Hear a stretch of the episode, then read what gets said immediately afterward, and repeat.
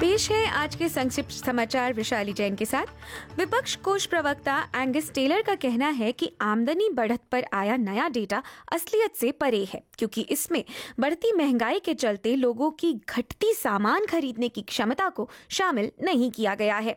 ये तब आता है जब ऑस्ट्रेलियन ब्यूरो ऑफ़ स्टैटिस्टिक्स ने नवीनतम वेज प्राइस इंडेक्स जारी किया है, जो दर्शाता है कि 26 साल के इतिहास में कामगारों की आमदनी में सबसे मज़बूत बढ़त दर्ज की गई है। यह दर जून तिमाही में शून्य दशमलव आठ प्रतिशत से और साल के पीछे तीन दशमलव छह प्रतिशत से बढ़ी है। बावजूद इसके, ये दर मौजूदा रूप से पाँच दशमलव चार प्रतिशत है, जो कि महँगाई दर से कम है। वहीं इक्यासी प्रवासियों को अनिश्चितकालीन डिटेंशन से निकालने की प्रक्रिया को लेकर बढ़ते विपक्ष के दबाव में लेबर इस सप्ताह एक आपातकालीन कानून लाने की तैयारी कर रहा है। इन प्रवासियों को पिछले सप्ताह हाई कोर्ट के एक फैसले के बाद, जिसमें कहा गया था कि अनिश्चितकालीन डिटेंशन गैर कानूनी है, रिहा किया गया था।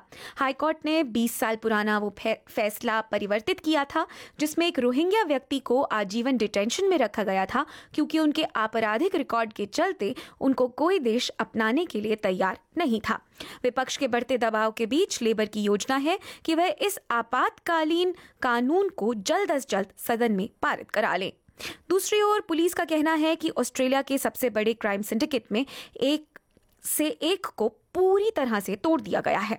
अंतर्राष्ट्रीय मुहिम के तहत इस सिंडिकेट से संबंधित 28 गिरफ्तारियाँ भी की गई हैं।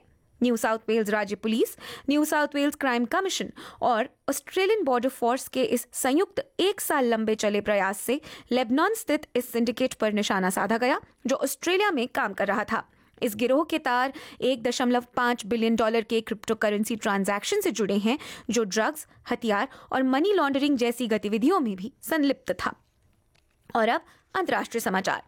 इसराइली सेना ने गाजा की सबसे बड़ी स्वास्थ्य सुविधा अल शिफा अस्पताल के कुछ हिस्सों पर आक्रमण करना शुरू कर दिया है। इस अस्पताल में हज़ारों फिलिस्तीनी शरणार्थी इस समय शरण पा रहे हैं।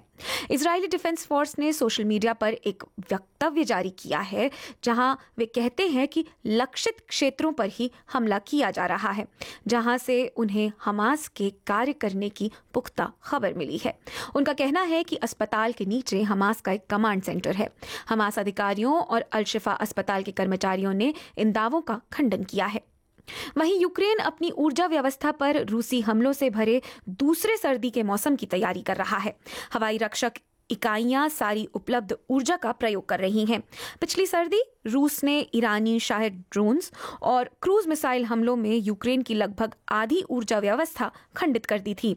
यूक्रेन अपने पश्चिमी समर्थकों से बेहतर हथियारों की मांग कर रहा है ताकि देश को एक बार फिर अंधकार में डूबने से बचाया जा सके। लेकिन देश में उपलब्ध ऊर्जा का एक बड़ा हिस्सा रक्षा संसाधनों में ही चला जा रहा है। और अंत में खबरें भारत से। भारत की राजधानी दिल्ली में अधिकतर जगहों पर हवा की गुणवत्ता गंभीर बनी हुई है। दिवाली के बाद राष्ट्रीय राजधानी में प्रदूषण संकट फिर से लौट आया है, जिससे पिछले सप्ताह बारिश के कारण दर्ज किए गए सुधार खत्म हो गए हैं। शहर में जहरीले धुएँ की एक चादर लिपट गई है, जिससे विजिबिलिटी भी कम हो गई है। और सभी एज ग्रुप के लिए स्वास्थ्य संबंधी चिंताएँ बढ़ गई हैं। साथ ही दिल्ली में दिवाली के बाद से बारिश भी नहीं हुई है। पराली जलाने और वाहनों से निकलने वाले धुएँ के साथ साथ प्रदूषणों के कारणों में से एक आतिशबाजी अदालती प्रतिबंध का उल्लंघन करते हुए अब भी जारी है। केंद्रीय प्रदूषण नियंत्रण बोर्ड के अनुसार औसत वायु गुणवत्ता सूचकांक यानी ए जो हवा में प्रदूषण को मापता है, आज सुबह शहर के अधिकांश स्थानों में गंभीर श्रेणी में ही दर्ज किया। भारतीय समय से 6 बजे सीपीबी द्वारा रिकॉर्ड किए गए डेटा के अनुसार आर के पुरम में एक यू आई चार आनंद विहार में 430 और एयरपोर्ट के निकट 403 पाया गया।